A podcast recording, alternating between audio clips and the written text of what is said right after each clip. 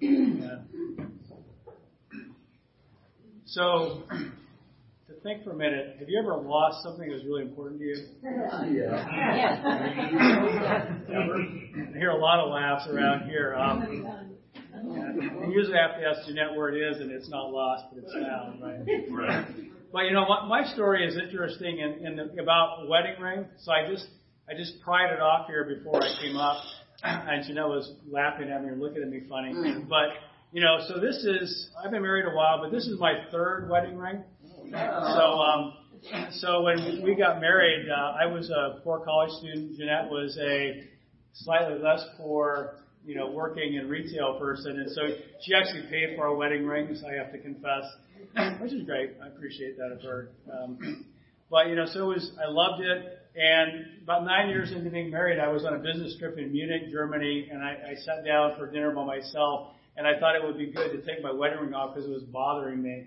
And it's still there. Uh, or, or probably not, but it's, it went away. And so uh, then uh, a little bit later, she decided it wasn't good for me to not have a wedding ring. And so she surprised me on our 10th anniversary and, and, and uh, gave me another wedding ring, uh, equally as beautiful as the one before. And um, and that one is now at the bottom of the Deerfield River.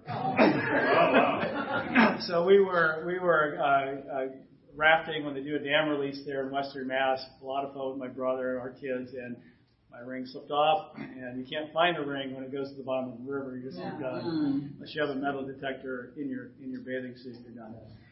so then a little while later. Um, I decided that I needed a wedding ring, so I bought one. This one is about one carat gold, so it's really more steel than it is gold, and I have to pry it on to get it on. But you know, what it really reminded me is that losing my wedding ring had nothing to do with the decision I made. so really, it's it's a reminder. You know, I I, I like to keep it on because it reminds me. But really, I made a decision uh, to. What I like to think about is in, I'm old enough that I took traditional wedding vows.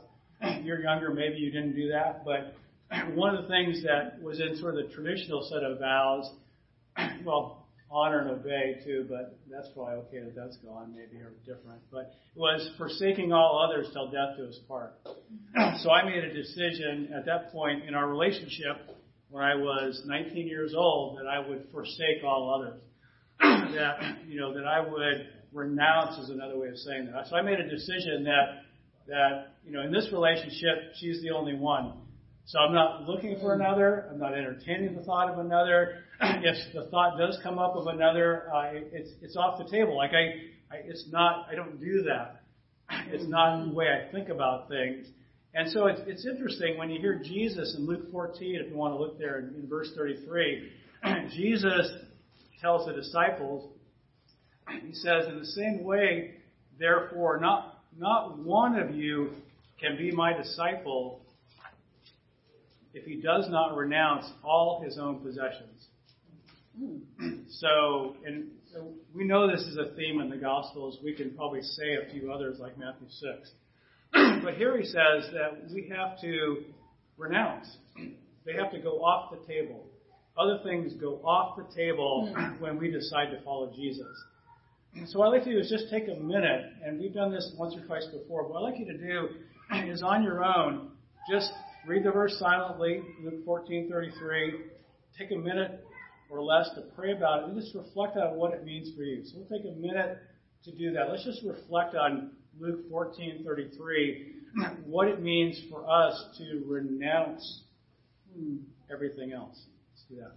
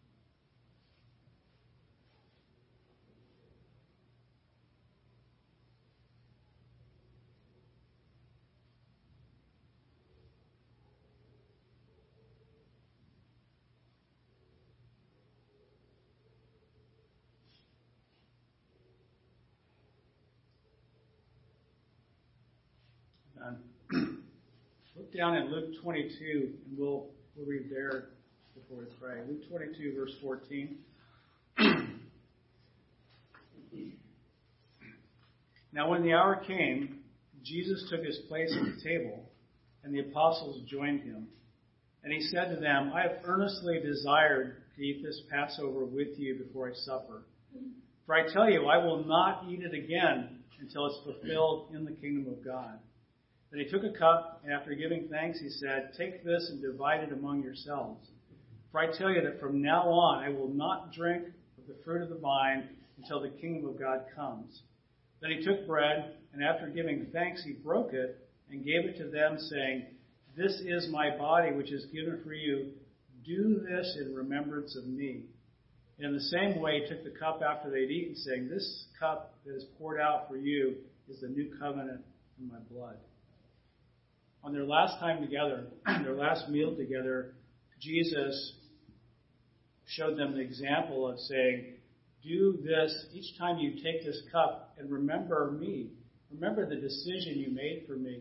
remember the decision you made to renounce all others, to make it first.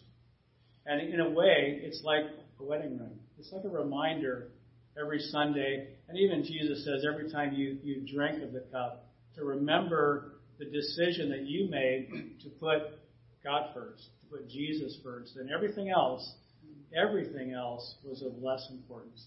So let's pray for communion and just reflect on our decision to renounce everything else. God, we love you. We're just grateful to be able to take communion together. But most of all, we're grateful that Jesus loved us enough to give up everything for us, to give up a place in heaven so that we could all have an eternal kingdom. Thank you for the example he is, for the just the, the heart he showed, for just the, what we what we realize when we accept his forgiveness and your forgiveness and walk in the light. Help us today as we just reflect on your sacrifice to be reminded about the decisions we make to follow you with all our hearts. We love you. That's in Jesus' name we pray. Amen.